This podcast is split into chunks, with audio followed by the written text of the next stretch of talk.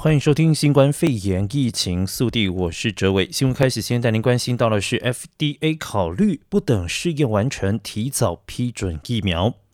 美国食品及药物管理局 FDA 局长哈恩在昨天刊出的访问中表示，新冠肺炎疫苗有可能在人体试验结束之前就先取得紧急授权使用。哈恩告诉英国金融时报表示，这种特殊许可需由疫苗开发商自行提出申请。哈恩提及大规模人体试验，表示如果他们在第三阶段，也就是大规模人体试验结束前提出申请，我们或许会认为适合，或许会认为不适合，我们会做出判断。而由于总统特朗普一直催促新冠肺炎疫苗推出，还说11月3号大选前可能就会有一支问世，哈恩坚称 FDA 的提出想法并非迫于总统特朗普的压力，而会是根据科学医药资料做出的决定，而包括与英国牛津大学合作的英国药厂阿斯特捷利康以及美国国家卫生研究院联手的美国生技公司莫德纳，还有美国辉瑞药厂以及德国生技公司 BioNTech 合组联盟，三家西方的药厂正顺利进行第三阶段的临床试验，共计数以万计受试者参加试验，而其中一半受试者接受实验性疫苗，另外一半则是接受安慰剂。在正常的程序之下，试验主持人必须等待数个月之后，观察两组受试者的感染率在数据上有无显著的不同。而全世界迫不及待等待有效疫苗之际，中国和俄罗斯不等疫苗试验得出结果就发出许可，引来美国等国公卫官员的批评。而再来关注到的是，国土安全部将为疫苗计划搜集访美旅客手机还有电子信箱。为了强化防范新冠肺炎疫情，国土安全部考虑搜集访美旅客的手机号码，以协助感染源追踪。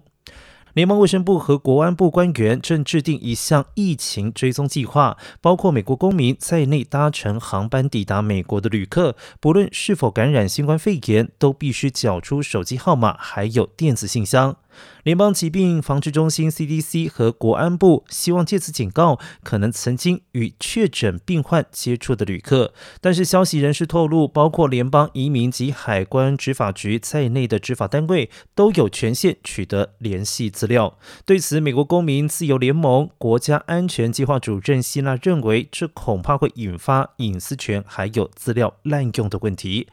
而一名大型航空公司资深主管表示，公司持续为感染源追踪做准备，而目前搭乘国际航班抵达美国的旅客需要提供姓名、国籍、生日、护照号码还有住在美国的住址。而政府和航空公司透露，这项目前仍在评估阶段的计划还将要求旅客额外提供电子信箱，主要还有第二手机号码，类似2月底针对中国旅客的做法。而此外，海关执法局也能够利用个人资讯追查签证过期超过居留时限的外国人。伯约翰霍普金斯大学公共卫生学院院长表示，追踪感染源固然是好事，但以美国的确诊数来看，国内的染疫风险比起来自于海外的航班高出许多。继续带您关心的是在地的疫情消息，社区传播率还没有达标，落线重启之路艰辛。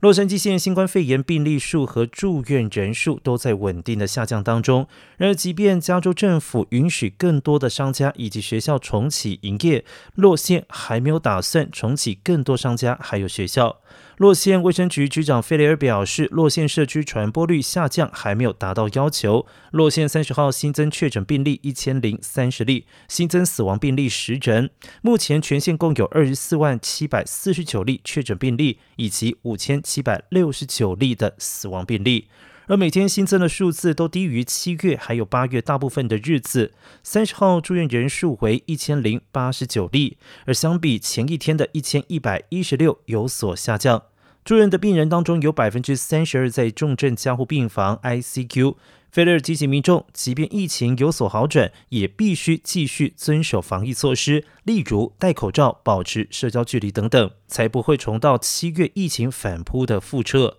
而想要进一步重启经济，就必须经过审慎的评估，在保证员工还有居民安全之下，才可以恢复经济。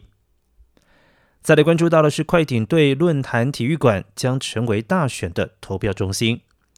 美国职篮洛杉矶快艇队以及洛杉矶县书记处处长洛根28号联合宣布，坐落在洛杉矶县英格尔伍德的论坛体育馆将在今年的总统大选作为投票中心，为当地的居民服务。而选民可以在10月24号到11月3号期间亲自到论坛体育馆投票，或者是将邮寄选票递交到该场馆。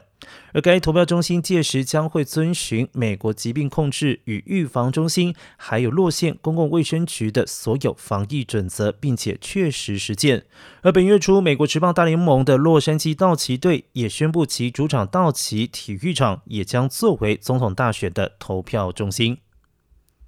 一样是在地消息， Metrolink 逢周末将会提供儿童免费乘车的服务。南加州区域铁路服务商 Metrolink 宣布，从8月29号开始，一项新的周末免费儿童乘车活动，在成人的陪同之下，每个家庭最多可以让3个孩子在南区6个县免费搭车。儿童必须年满17岁或以下才能够获得免费门票。不仅如此，周末促销活动还为成年顾客提供$10的任何 Metrolink 车站打折优惠。